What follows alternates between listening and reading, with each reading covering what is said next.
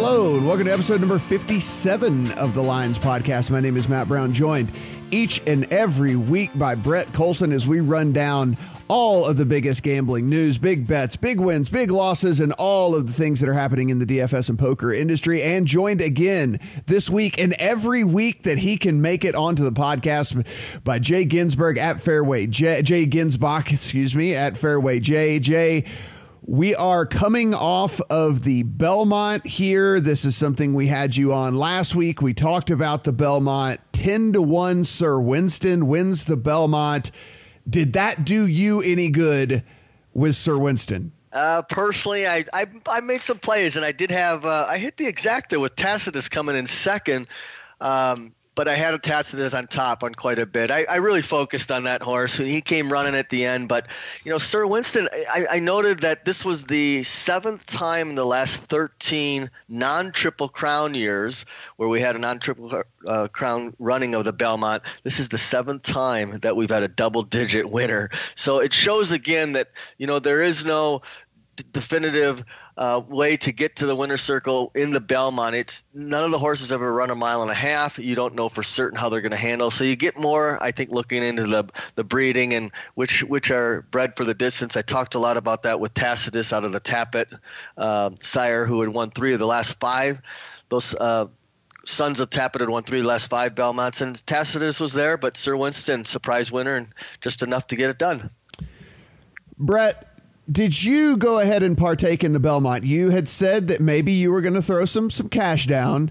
Did, oh, I did. Did you go ahead and okay? Well, then let's go ahead and did Sir Winston do you any good? I had zero Sir Winston. zero. So Sir Winston did you absolutely no good. I I was really heavy on that Japanese horse that finished I think fifth, Master Fencer, and uh, yeah, we didn't win any money again. I, I completely whiffed on all three races this year. So great start to my horse racing career. I mean, listen, it's the Belmont. There was no triple crown up for grabs here or whatever. You didn't you didn't do much research. take it easy on yourself. I think you'll be I do zero. Well, I do zero research. Yes. I don't expect to win going into this. thing. I, like a lot of a lot of it is just telling Jay. Uh, I did have a bunch of Tacitus, uh, but yeah. Sorry I, about that. No, no, no. Look, you had look. You had me on Tacitus, and I had zero War of Will, which turned out great. I think that horse finished ninth. Yeah, I just so I didn't good. have I didn't I didn't have the winner. That's, so. a, that's a good fade then right there, uh, guys. As always, we are on iTunes, we are on Spotify, we are on Stitcher, we are on Google Podcasts now as well. So basically, every single place that you can listen to podcast, we are available. So please go in, subscribe, rate, review. We really do appreciate it on the Twitter machine at PlayPixUS at the Lines US. Now the big topic of the last couple of days the NBA Finals here. We are talking about Kevin Durant here in just a second, but let's talk about one of these big bets that came through our Twitter machine here. Jay, over at the Superbook here in town, right before things went off, they took a $182,000 bet at minus 190 odds on the Warriors to win game four. If you guys remember, they did not win game four. Uh, I mean, 182K. Apparently, Jay, this is the same guy that had lost 75 grand the night before betting hockey. I bet that fellow was found at a local watering hole somewhere. Should we be surprised? Another big bet on a, a favorite, a money line favorite, which no question. I think going into game four, you had to look like the Warriors would come back and, and get the win there. But it just shows again that the the defensive side of basketball, especially in the NBA, I think is just not given enough credence. And clearly, Toronto is the best defensive team, but they certainly have to slow down the. Um, clear efficiency and uh, best offensive team of Golden State, and yet they're playing without the star player Kevin Durant, who now we saw in Game Five made a difference early before he went out again with the Achilles injuries that's going to cost him the next 12 months. He's not playing for the next year, and that's that's a sad part. But as you look at the rest of the series, I you know we see some big bets I think coming in now back on Toronto on Game Five. I think you noted uh, we've got a what a fifty-five thousand dollar bet on the on the on the Raptors in Game Six here at plus three and a half, and I've seen at least where I've looked at Sports Insights, which tracks some of the major online sports books, a consensus of like seven of them. You've got over 60% of the money taking the points with the Raptors so far uh, into into Game Six. Brett, I guess this is the question you and I often ask whenever we the, see these big bets come through, and kind of wondering who these fellas are. If you're going to bet this, if you're going to bet why don't you? Where's the extra eight thousand dollars to make this a clean bet? What? Why are you betting one hundred and eighty-two thousand instead of one hundred and ninety thousand here? What, what's wrong with this guy? Because he went all in. that, that, was because he lost every the, he, he lost he lost the 75k the night before and then and he only had 182 like he couldn't get he couldn't muster up the 190 to make it a clean bet. That's that's your hypothesis here? I like it. Yes. I do. All right i like it. I'm gonna go with that as well. Because i mean come on man listen, guys, if you're going to go out there and do that, just bet the 190. What are you, what are you doing betting the 182 thousand dollars? Does that really bother you? it really does. When it comes through, I'm sitting here and I'm looking at this and like it's like okay, it's 190 odds. Why is this guy betting 182? Jay, does this stuff ever run through your head whenever you see these bets come through? I'm just kind of like, what the hell's this guy do? If he's got 182, he's probably got 190. I think your point is well taken. And if you have that kind of money, you, you, go for that. I see a lot of players instead of laying 135 to win 100, maybe if they don't have the money, they just lay 80 bucks to win the difference, and and uh, they don't have the extra cash, maybe, or just quite as handy. But I, I I'm always surprised.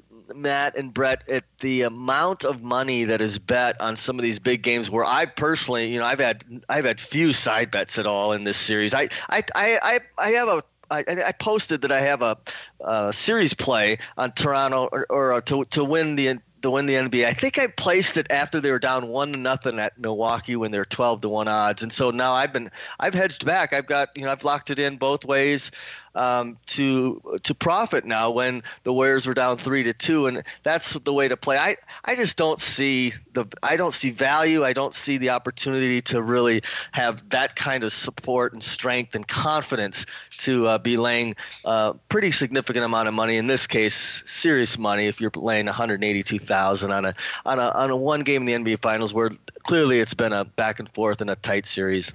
We headed into game five there. The big news was that Kevin Durant was going to give it a go. It made the odds shift drastically by the time the game went off. We had a full, depending on, you know, depending on where you got the line, if you bet it early, I mean, we had a, as much as a four point swing in this thing. Uh, of course, the Warriors did hold on to win the game. However, if you were able to get the Raptors at plus a point and a half. Like this fella that's talking right here, you still won the game. It was Way a one, it was a one point win for the Warriors in that game. Uh, dogs are now three one and one against the closing spread here in the finals. It's just been absolute madness here, Brett. You and I were talking on the Slack machine before this kind of went off here, and I said, man, this really feels like a spot I need to get on the Raptors. I feel like this line is moving kind of artificially with Durant. And it actually played out exactly how I figured it would play out if the line was artificially moving here with a guy that had not played in about a month and a guy that had, uh, you know, had an, a high chance of re injury. I had talked to one of my orthopedic buddies who had said, man, calf injuries, basketball players, no, no joke whatsoever. He's probably coming back too soon here. And sure enough, uh, unfortunately, he did and re- was able to get a very, very serious injury out of all this. But were you surprised at how much the line moved because of this Durant news? Not really. I mean, I expected overreaction to the news on a player who, uh, I mean, obviously Durant is uh, one of the better players in the world. So I, I just, it's amazing though that Durant, a guy who two days prior to him coming back was reported as being nowhere near returning, is a full go. And he looked he looked good early in the game, no question. But like you said, the the risk of re-injury was always high, and then obviously you know the risk of fatigue later in the game was even higher. So I saw this as a great opportunity, like you, to grab the Raptors and fade the public. That steam was crazy. I mean, I, I think FanDuel said ninety percent of action after the Durant news came out was on the Warriors. So I think this is a spot you have to take Toronto, and uh, uh, just kind of close your nose and, and, hope for the best. You know, Jay, I say this all the time. I'm not a doctor for sure, and I try not to put that too much into kind of like my capping and how I see things play out. But something like this Durant news, where, you know, you have a guy that didn't feel comfortable enough to play when his team was already down in this series, and, you know, it seemed like kind of like a last gasp here do you, do you take that type of stuff into consideration if you're looking at a game? You know, I mean, again, we're not doctors, but this Kevin Durant thing just seemed, I don't know, it seemed a little fishy to me. When you follow the steam, if you're going to play on, on news, injury news and particular player and situation, if you're going to follow it and you miss the best number, now you could have still got the Warriors uh, plus two, plus one, and you were okay. But ultimately, when it went to minus one or pick, you don't think you know one one either side of pick 'em is going to make the difference. But in this case, it did. Or in your case, you, you got the extra half point for the win on Toronto. If you're going to miss it, there's just t- too many other opportunities to bet the game now with in game.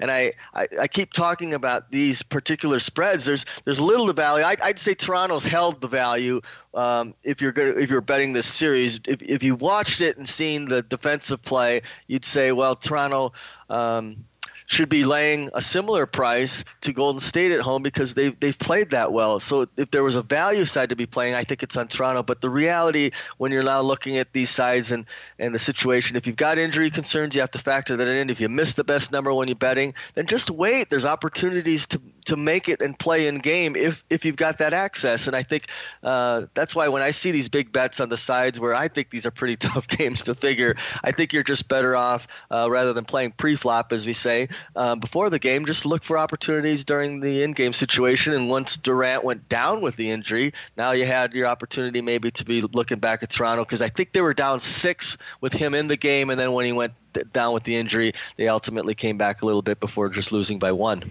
as you mentioned, a $55,000 bet on the Raptors as soon as that line opened up over there at Westgate. That was at plus three and a half. Now, over at DraftKings Sportsbook in New Jersey, it is down to Warriors two and a half at this juncture. So we are kind of seeing how this line has shifted just from when it opened a couple of nights ago. So we will continue to track that and certainly talk about how this all ends up on the next podcast here. Another big sporting event that went down the French Open. If you are a tennis fan, you should be in awe of what Rafael Nadal has done, his 12th French Open title. The guy is 93 and 2 at Roland Garros. I am sitting here telling you that the guy is 93 and 2 at a place he has been favored in all but two matches at the French Open and you're talking about a guy that started playing there at age 18. Uh, Jay, you a, you a tennis better at all? Do you do you follow the the just the big tournaments, or do you kind of like to uh, to get down on some of the tennis tennis? I matches? don't bet tennis. I like tennis, and I like to watch it, although I don't catch as much. But an unprecedented record and an unprecedented mark. And if he comes back next year and wins all seven of his matches, hundred wins and two losses. I know. just um, a, a, remarkable feat. I was reading. I was reading a little bit about him. Um, Nadal talked about when he first came on, like he said, 18 or 19. Now he's in his early 30s and the dominance he's had. But he's also talked about the wear and tear and and really as as most athletes that go through this, we don't maybe think about the tennis as much. He's he's he's banged up and he's fighting. You know, he's taking painkillers and he's whether it's his knees or his hands or what he deals with. It shows the the fortitude and the mental strength that he's had to come through these. I think he mentioned that he's maybe playing nine events a year, which doesn't seem like a lot, but you can see um, what it takes on the body, even when he's in supreme condition. But really, really a remarkable, remarkable run and his his strength. And, and, in this case, this year he beat arguably, I guess, the second best player on on clay in in Dominic Thiem, and, and that guy. Um, I think was four and eight against Nadal all time on clay, and yet he just got dominated in the last two sets, six one, six one. It's over, and Nadal continues his dominant run at the French. You know, Brett, did you bet him, Matt? Yeah, you know, Brett, you and I talked about it, and it's one of those deals where I, I knew the outcome here. The lines just never really got incredibly favorable here because, and they shouldn't. I mean, it was one of those things where Rafael Nadal, the way that his game is set up uh, for clay, it is just he is the perfect specimen for clay. And we, you know, we talked about it on on the last podcast whenever we saw the the line between him and Federer, and and you were kind of shocked a little bit that it was as high as it was, and I said, man. It's it's actually right on because of the way that, that Nadal plays and just the way that Federer's game kind of matches up on clay against his and what we are witnessing here, I think if it wasn't, eh, you know, outside of the, inside the tennis bubble, they know, they understand how special it is. They understand, they talk about it a lot. But outside of the tennis bubble, man, I just don't think Nadal is getting the credit he deserves for what he has done at this. I mean, as dominant a performance at a at an event that we've ever seen in the history of sports. I mean, it is one of the most incredible athletic feats we've ever seen and you yes. know again it's just uh, it's tennis right so we're just not going to get we're just going to not going to get as much buzz I think as we should but it is it is incredibly special when you just read that record out loud and 12 titles I mean the guy has basically won the title every single year that he's played it where he's been healthy. I mean, it's just, you know, the the couple of years he didn't win it since he's been on tour was when he was really really banged up and I mean just just incredible here and certainly something to take in uh, you know, next year he said he's going to give it a go for number 13. And hell, maybe Brett, that's when you should uh, start betting tennis, right? You should just go ahead and take him pre pre flop on that in that tournament. Yeah, well, I mean, yeah, from the betting side, this is actually a, a good entry point for maybe a lesson to casual bettors out there who are going to look at a line like Nadal. What was he minus 500 against Federer or something ridiculous? Somebody who sees that line and says, "Well, you know, I don't want to risk my money to win pennies back on my dollar." But you, got you got to look at this as, as a long term game. Value is value. You can't be afraid to lay the wood if you think the price is right. And maybe, I mean, look, maybe it is. Maybe Nadal being a massive favorite in all these French Open matches is the right play. A, a side note here, Jay. You said you don't mention you, you don't bet much tennis, and even even I, I'm a huge, huge, huge tennis guy, and I don't bet a ton either. Maybe this is a lesson to our listeners out there, and I'll tell you the reason I don't, and it's strictly because it is a one-on-one game and an injury means you lose. And so like in football and in basketball and baseball, yeah, you know, you're betting a starting pitcher, he gets tossed or he gets a blister.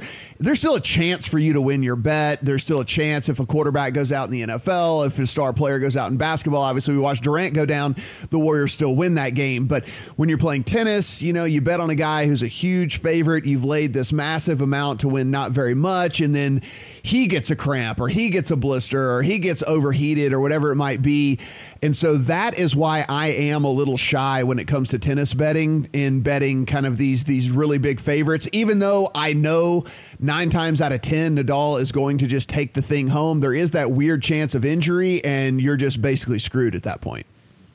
I think it's a good point in, in betting on really most anything is the overlooked possibility of a key player maybe going down and and that's the hazards of sports betting a little bit. But in, in the case with tennis, you're exactly right. It, uh, it it would be difficult to swallow if you had a significant bet and you had your player go out with an injury.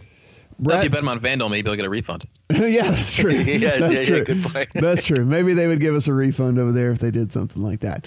Um, all right, Brett, this is your this is your sport, your area of expertise. We are in Game Seven here of the Stanley Cup. What have you thought so far?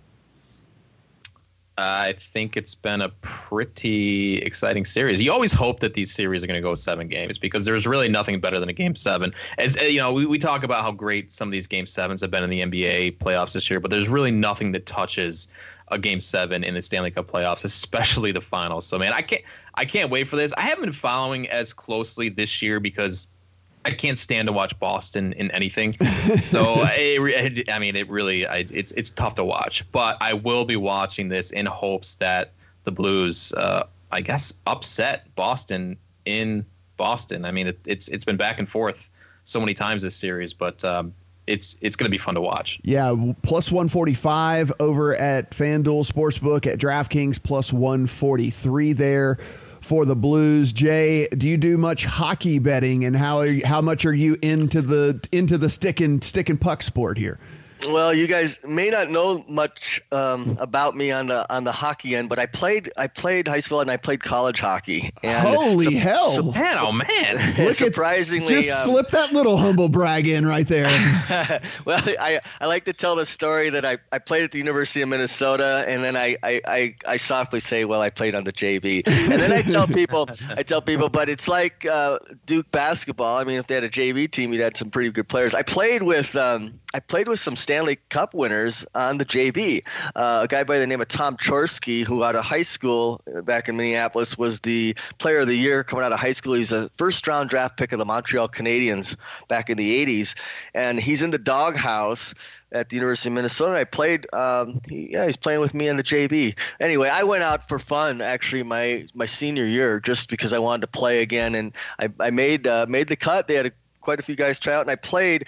And surprisingly, when I moved to Vegas years later, and I really I, I didn't follow hockey, and it's mainly because I wasn't betting on it. And as I broke into the handicapping scene, you know, my focus was on the college football, uh, NFL, college basketball, especially, and then the NBA, and, and certainly some baseball. And I just uh, the, the the NHL and pro hockey is without question one of the most luck driven sports in terms of um, results. And you can have a team dominate the shots on goal and still lose, and that's because the, the importance of the goaltender. But the reality also is when the Golden Knights came to Vegas, I certainly took a little more close in following and was, was just watching the standings more. And the answer is I do bet on hockey, but I've also through the years, you know, had contacts. And although I don't say I'm a follower, I certainly have guys that are very good at handicapping hockey and, and understand understand the Corsi and the ratings, and so I rely on them for information. And if I like the setup, I'll I'll certainly play it. The one thing that I definitely could tell you that I would be doing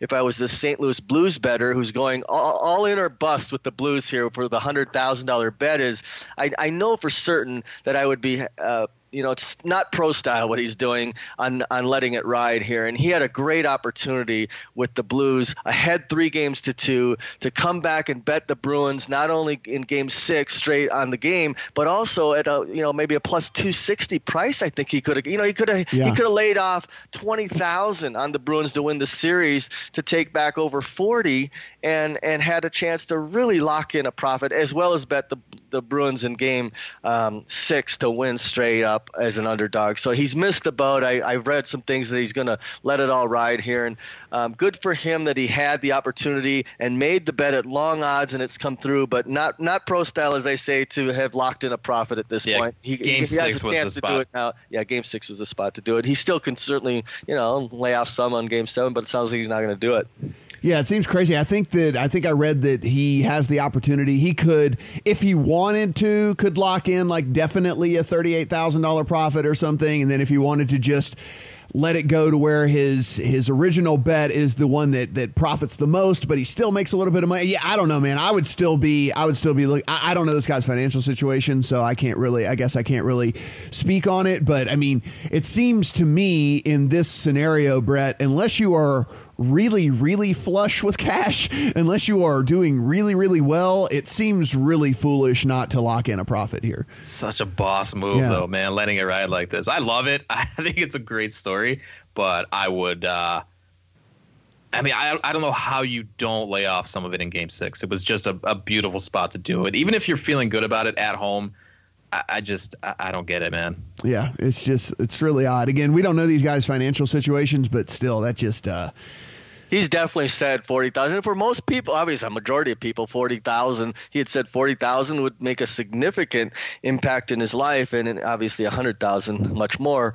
But yeah, he had he's had an opportunity to make sure he locked in something, but it is uh, it's fun to watch and the Blues have been a terrific story and I better than I thought. I thought the Bruins were pretty clearly the better team through uh, coming into the finals, but St. Louis has played very well and they're they're when their style is right and they can uh, put pose their will and their physical play, they certainly have shown that they're right there as good as Boston. Well, it's hockey, man. This is this, this is a Bruins team I didn't think would make the playoffs this year. So here we are. Well, we all hope that the Blues cash in tonight. Another entity that is going to be cashing in is NBC. According to Ad Age, they are asking 200 grand for every 30 second ad in game 7 of the Stanley Cup Finals according to iSpot TV. They are uh, watchdog group that talks that looks at all the different advertisers and stuff. Volkswagen, Honda, Lexus, Geico, Discover, Google, iPhone, Universal Pictures, Subway, Progressive, Bridgestone, and Coors Light all already on board at that price tag of 200 grand per 30 second ad here in game 7.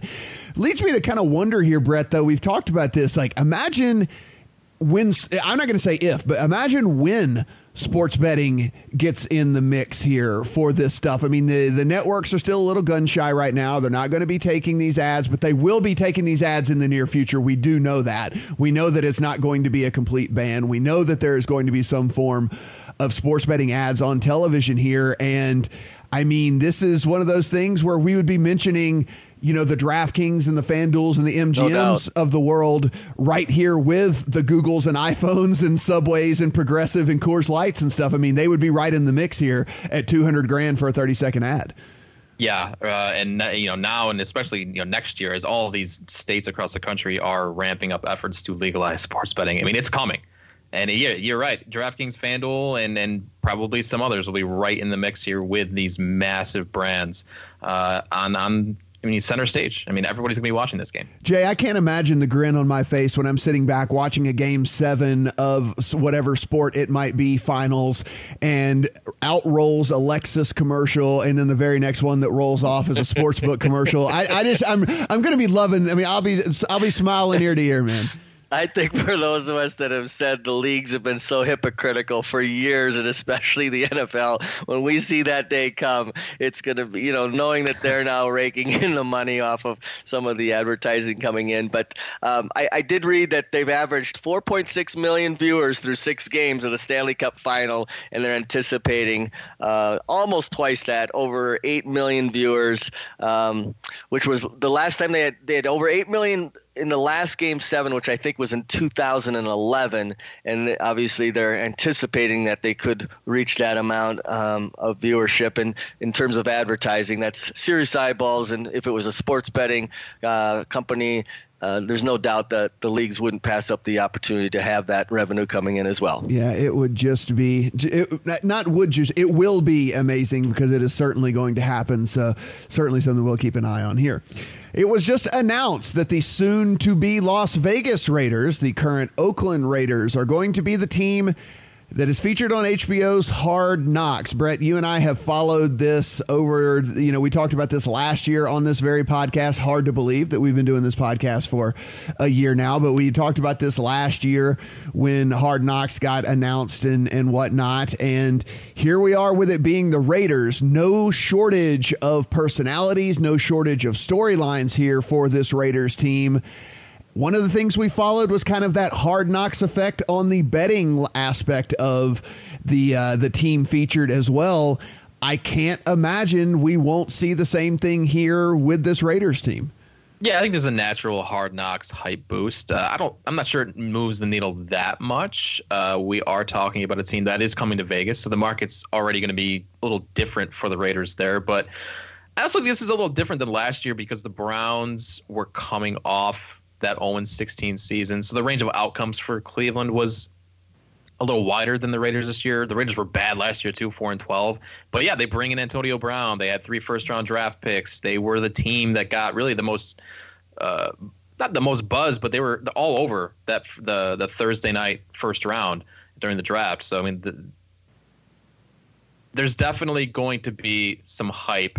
Um, but I mean, it's it's it's tough because also that division is is so strong. I'm not I'm, I'm just not sure people are going to be excited uh, about the Raiders even after uh, they're fo- uh, featured here on, on Hard Knocks. Jay over at DraftKings, the Raiders plus 7,500 to win the NFL championship here. They bring, of course, they have Gruden. You, uh, Brett just mentioned Antonio Brown. They have Gruden. They brought in Incognito. I mean, there is going to be no shortage of personalities and crazy storylines I can only imagine over the course of this Do you expect to see this? Do you expect to see the line move a little bit? I mean, it seems like we have people who fall in love with these teams because they feel like they get to know these players and and everything. So, uh, how do you think this thing ends up? It could certainly bring the the number down a little bit because of the media coverage, but personally, from a betting perspective, in, in my handicapping years of of doing football and certainly in the NFL. I don't, you know, I just don't follow these kind of stories. I, I think it's a really good story in that they, they, I think the Lions and the Redskins and the Giants were in the running for a hard knock spot this year. And uh, I think Jay Gruden said you should definitely go out and do a final on the Oakland Raiders with some of the players they brought in and the last year in Oakland. And they made that decision. And I think it's a good one for coverage of not only the Raiders, but the league in their last year. Um, but I focus in as best I can more. And I've got a lot of work still to do on, on the Raiders. But, you know, I'm looking at scheduling and how how are the players coming together? Jon Gruden, the coach of the Raiders, has clearly said that they've got a lot to, to accomplish here in a short amount of time. And looking at their schedule and travel, and they play in London again, and they open up Monday night against the Broncos, small favorite. The ultimate Super Bowl odds, I think, could come down on them. And and let's you know, I I don't right now, I, I, would not say in any way I'd have a season over under play yet until I look deeper into the Raiders and how these fits are going to come together. Um, I like a few of the moves. I think Antonio Brown is. They they said he's a very very hard worker and and hopefully he'll gel in with Carr. But you know, bringing Incognito, you know, at his age and his mid, I don't know what is he, 36. At his age to bring him in and and the the issues he's had, I don't know if that to me that just wasn't as as good of a signing. And Burfict obviously he's had some troubled times, but clearly a strong player and a physical player. But how all that comes together, we'll see. I'm just always looking at how is the, the, chemistry going to be, but then I'm looking at scheduling, and ultimately I dig into the statistical profiles and how are they running the ball and what kind of balance they have. And I I think the Raiders potentially could have them move down. Are they going to be the surprise of the 100 to 1 Chicago Bears a year ago at the start of the season and then turn into a great season? Probably not, but I think they they have the potential to maybe be a little stronger uh, if their defense can be um, much better because that was the difference with the Bears resurgence and I, the, the Raiders just don't have the defensive strength or talent as shown yet. Season win total at six for the Raiders over at DraftKings Sportsbook and plus 3,000 to win the AFC for wow. the Raiders over there as well. So, certainly something we will monitor at, as to uh, as to how these lines. I, I estimate that these numbers will actually move because we have seen this just year after year with this hard knocks effect. And you know, there's going to be people who fall in love with somebody on this team or fall in love with what's going on or whatever it might be. And it's going to be very, very interesting here. Now, Jay, we usually have you on as an expert. So glad to have you on as the in for the entire podcast here and get your insights on all these things here. But the U.S. Open is certainly something that we are very, very excited about here. I mean, this is I keep calling it the golden age of golf. I, I, really and truly believe that what we are going through right now with golf is just so, so amazing. So many players aged 30 or younger that legitimately have a chance to win a big tournament every single time they tee it up. And I just, I'm just in awe every single time I turn on the television here. But uh, for the for the people listening here, let's let's give them a little bit of a of, a, of an overview of, of what we're looking at here at the U.S. Open. Yeah, I did a I did a piece for Forbes, and I, I work in some of the things for the lines on uh, trying to get the coverage that's well done on some of these. In the play picks, we've got some good coverage, I think, with the U.S. Open, and um, I, I made note that if you're trending in the U.S. Open in particular with the, the, the difficulty and how they usually set up these courses, it's since 2011, the last seven U.S. Opens, um, every winner has been less than 50 to 1 odds. And I, I, I noted t- the 20 players that are coming in at 50 to 1 or just less than 50 to 1. Um, and there's your likely winner coming out of that group. And yet, I always remind people it, it's just so difficult week in and week out to pick a winner, and you see so many long shots that do win events. But when you get to the majors, the cream is usually going to come up here and rise, and we're going to see the strength of the players. But the U.S. Open's a different challenge. It's it's just mental strength and fortitude. It's when you when they talk about patience, the difference is that many weeks the players can have, plan on four to five to six birdies around, and at the U.S. Open, you know, par is going to be a good score, and it's the reality. And while Pebble Beach isn't going to bring the length. It's playing under 7,100 yards. It's par 71. They converted a par five on the second hole to a par four for the pros in this event. It's still going to be a difficult challenge. It looks like the wind isn't going to come up. Um, in any day it's showing less than 15 miles an hour but when you have the breezes coming off the uh, the Pacific and most of the holes playing seaside it's going to certainly be an effect. And I, I, uh, there's a few players that I'm ruling out as among the, the, the top at the odds boards. You got Dustin Johnson, Brooks Koepka, Rory McIlroy, all around eight to ten to one, and those are the three favorites. And I think of the three, Brooks Koepka, the two-time defending U.S. Open champion, who's just been playing strong again this year, he's the one that I don't think is going to have as good a run. If you look at his career path, he doesn't play a lot on the West Coast. He doesn't. He's not as uh, strong or playing familiar with the Poa annua greens, and that's that's a must. I mean, the Tiger had some good quotes about what what's the difference in in playing on Poa annua, and he's uh, it doesn't take much to get off off line when you're putting on those greens. The tricks to the trick to putting on Poa is to make sure you're always below the hole because if you're putting downhill, it has a plinko effect where the ball can roll just different. It's not as pure, and I don't think Koepka is going to have the advantage of his brute strength and length in this course. It takes just a much more thinking around this course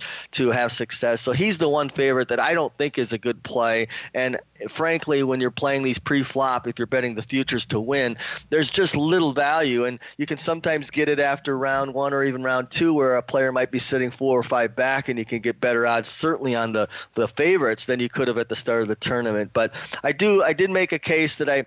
Um, I, I, I, think Justin Thomas is going to be in there, although I didn't mention in my article that he's one of my favorites. I think he is, if he's recovered from his injury, he's got the game and the statistical profile, tee to green, that can be success. And another thing to remember about when you're playing out in this particular course, you're only going to see the players um, use the driver three to at max six holes in this course. So they're going to be hitting irons off a lot of tees because ball placement into the uh, fairways and hitting the fairways is paramount.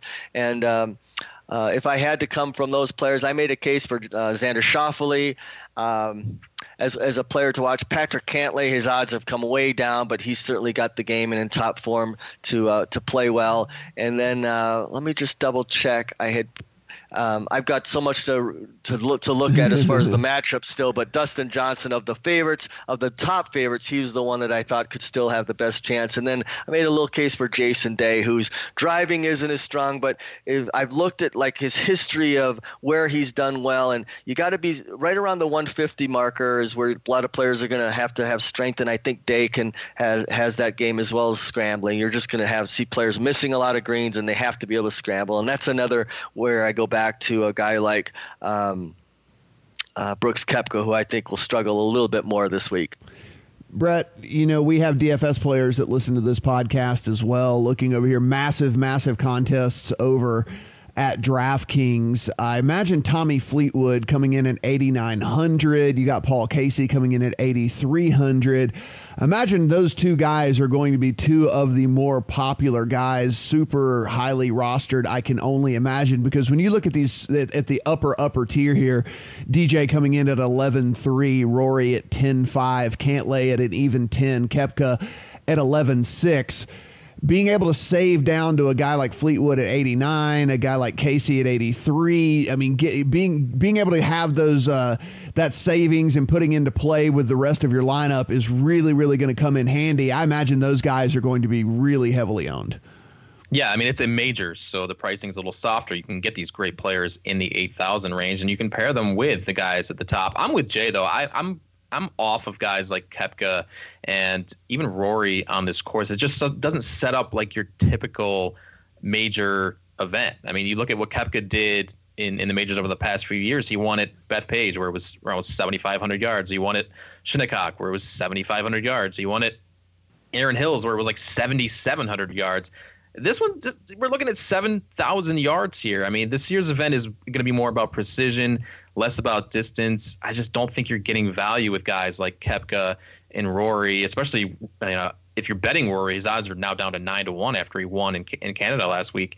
Uh, I, I don't I, I want golfers who are going to hit fairways and greens and like Jay said scramble out of that thick rough and sand so those are the key stats I'm looking at with my golfers this week and certainly guys like Fleetwood and Casey are, are gonna are a good course fit uh, if you can if you can eat the chalk.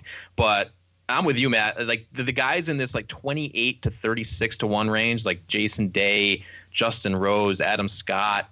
The guys who can get it close to the pin from like 175 and avoid the traps around this course, that's who I want. There are so many guys in that range who can just win here. J- Justin Thomas at 33 to 1. I, it's just crazy to me. Uh, Jason Day, 36 to 1. I mean, I just don't see that much of a difference between these guys and a Rory and a Koepka this week. So let me ask you, Jay, a guy that certainly is going to be getting some people taking a look at him just strictly based on the odds here. You know, Jordan Spieth, 21 to 1 at DraftKings. I've seen him even longer at a couple of other places here certainly struggled recent certainly struggled over the last couple of seasons here but then now we look at a guy that seems to be rounding into form a little bit. Looks like he's got a little bit more confidence when he's out there. Certainly the play on the course has shown that he is starting to figure things out yet again. If you're playing somebody in that 20ish range do you like Spieth or are you looking elsewhere here, I'll, I'll make a bet right here on the show. If Spieth wins the U.S. Open this week, I'm buying both of you guys a fifty dollar win ticket on the on the British Open, and you can maybe bet a solid favorite where Rory McIlroy is going back to Northern Ireland to compete. So that's how much I think of Spieth. I, I don't like him, and I'm not playing him in any way. Uh, we'll see if I eat on those or not, but I'm, I'm putting that out there so you can hold me accountable that I'm if he wins this event, I'm buying you guys a fifty dollar win ticket each on the uh, British Open. I you know I, I've talked about the favorites. There's as as Brett started to allude to the there's so much other value. And Justin Thomas is one of the value plays when you correlate his odds to win versus when you get into the daily fantasy. And I think Fleetwood and um, uh, Snedeker are, are, there. I've got some long shots like a Matthew Fitzpatrick who I think can actually be a contender. And now you're starting to get into guys that are over 100 to 1. Um, and, and, Clearly, there's players that are really starting to play well, like a Van um, uh, the kid that actually went to my alma mater and is from South Africa, Van Rooyen. Van Rooyen, who's playing well. You get a little worried that they haven't played the course a little bit, and, and how are they going to adjust? But um, you know, form current form is has some value. I do like to look at an event like this and say, okay, how have guys performed, and and really links down. Now, when you get the guys from South Africa and Australia like Jason Day that are really accustomed to playing in windy conditions, that ha- I you know that's an un one uh, I, I, I think an overlooked part of uh, factoring in on who you're playing in these events, and I think that has to come into play. But there's some long shots that I'm looking at, like Fitzpatrick that I mentioned, and and uh, if you look at some of the articles that are out there, you've got Cameron Smith as another guy over 100 to one. It certainly has the game. Now, will these guys win? Well, there's other ways to bet it. You know, right. there's top tens, there's top 20s, there's uh, who's going to finish best of the um, uh, of the Australians or the Europeans, and and and I, I encourage you if you're if you're wagering on this to have options because once the play starts and you've got round one or round two results going in, you have the opportunities to make some bets and still get, I think, some value while it's going on. And then the best way I think to profit is I've done this for years. I used to do the radio show and I used to be a um, pretty strong handicapper follower for some of the things I talked about in matchups. You just, if you're going to win consistently, you need to be looking at the head-to-head matchups. And the best way to do that is uh, to to to also try to find value, which is harder when you're playing playing these favorites, but it's it's the guys that like a, a Bubba Watson that I think will miss the cut. Those are those are the matchups that I'll start to look at where I think a guy's just flat out going to struggle on the golf course, and I can get him in a matchup where I think if he misses the cut, I have a really good chance to cash it by the weekend. Yeah, this course sets up horribly for Bubba. Yeah, no question.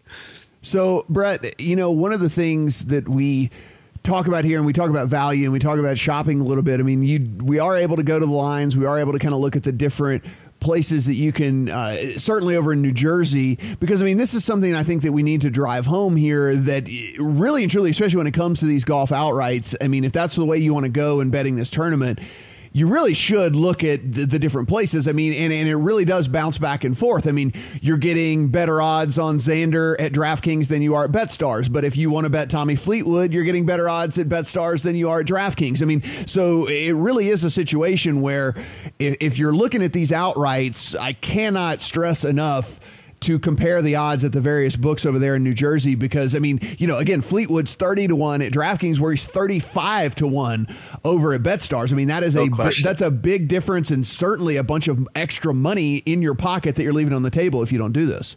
Yeah, especially early on. I mean, when these odds first came out, um, there were huge discrepancies just between like DraftKings and FanDuel. So I mean, you can take advantage by price shopping early. And even now, you look at a guy like Henrik Stenson right now is 45 to one on DraftKings. He's 65 to one on FanDuel. So if you like Henrik, who I mean, his profile is pretty nice for this course. A guy who doesn't.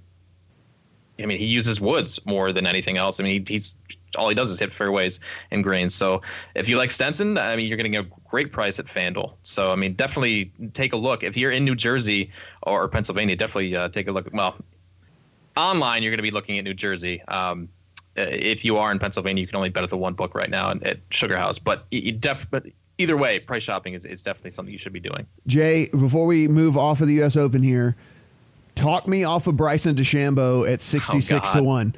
I mean, at 66 to 1, I mean, dude, I, I'm with you. I, I, just talk me off of Bryson DeChambeau. I just look at this and it's like, I understand how horribly he's been playing. I understand all he wants to do is bitch about the golf course that after he gets done playing, but I mean, the talent is there, and it's 66 to 1. I don't know. I just. And he grew up on this course, man. He played golf in California. Like, he, everything points to Bryson, but then he just, it just blows up in my face every single time.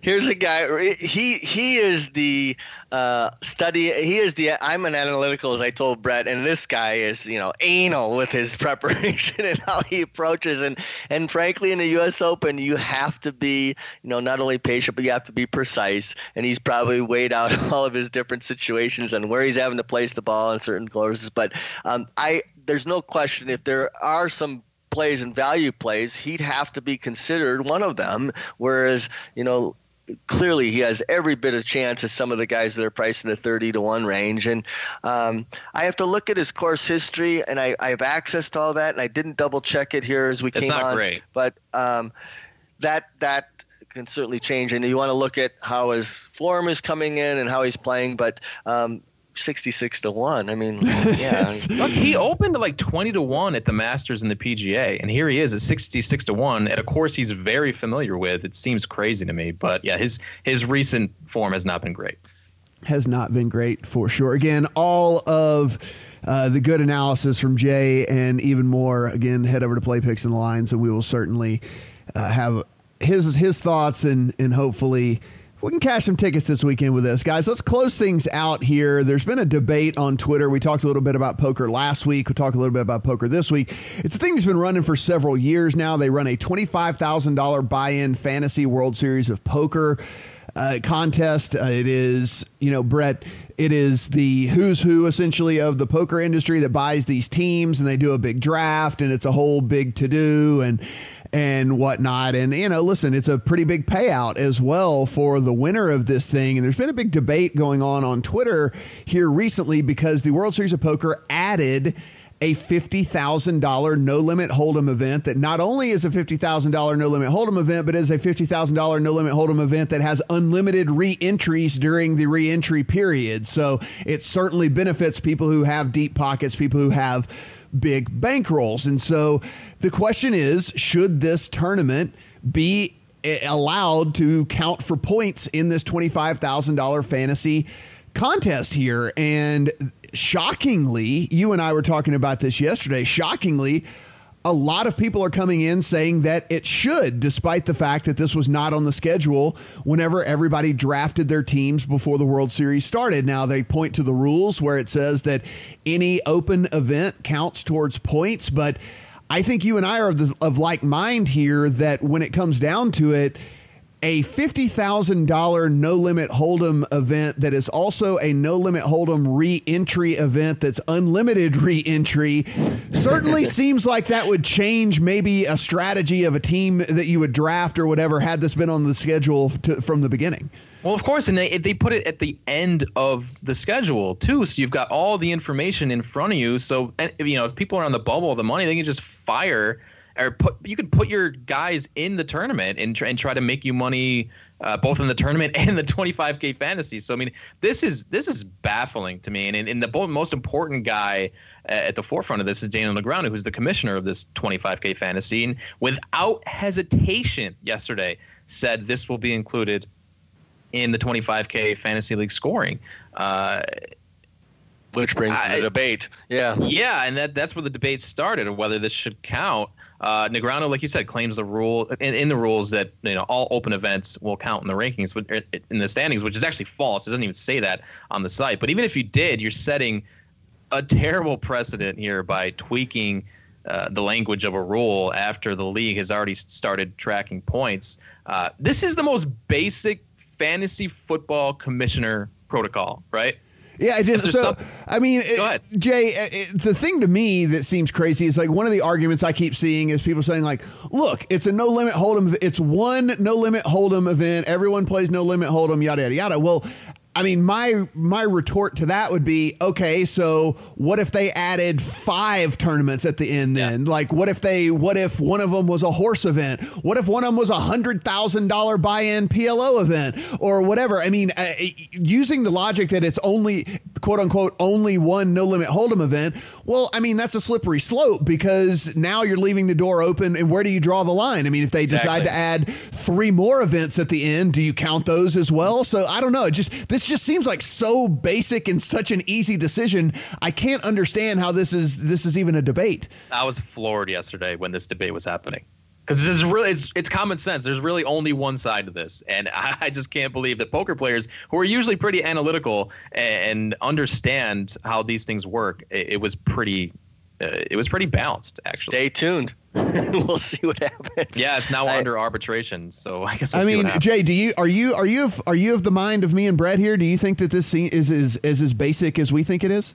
As I, I read about the event and I didn't know the impact of the fantasy till I saw a little bit on it, and I would say not inclusive. It should not be. But yeah. um, if they've got the support of the players, which I don't know if that's advantageous to everyone involved, but I would say adding it midstream and after the fact, and and your point is that what's not to say that they won't add others? And I think there's some uh, serious concerns if you're running a simple fantasy league, like you said, where you'd have the change in rules, and I don't think that's as acceptable. Yeah, seems pretty crazy to me. And we'll actually hold off. We have a story uh, uh, to talk about with Sinclair, but don't want to run this thing too long here. And that's certainly a longer conversation. So we'll save that for next week. Talk about Sinclair's increasing role in the future of legalized sports betting, of course, them acquiring the Fox Sports regionals and already owning several other properties. And so, a little tease for you guys for next week. And hopefully, it'll be a, a story that we will talk about after we are all cheersing our big wins from the U.S. Open this week, uh, courtesy of Jay's great articles and his, uh, his picks here. But again, Guys, we're on iTunes, we are on Spotify, we're on Stitcher, and on Google Podcasts. So every single place that you can find this, we really, really, really want you to go and get it. Subscribe, rate, and review. It really does help us climb the charts there at PlayPicks US, at The Lines US. You can find Jay at Fairway Jay. You can find Brett at Brett Collson. You can find me at Matt Brown M2. For Jay, for Brett, I'm Matt. Talk to you guys next week.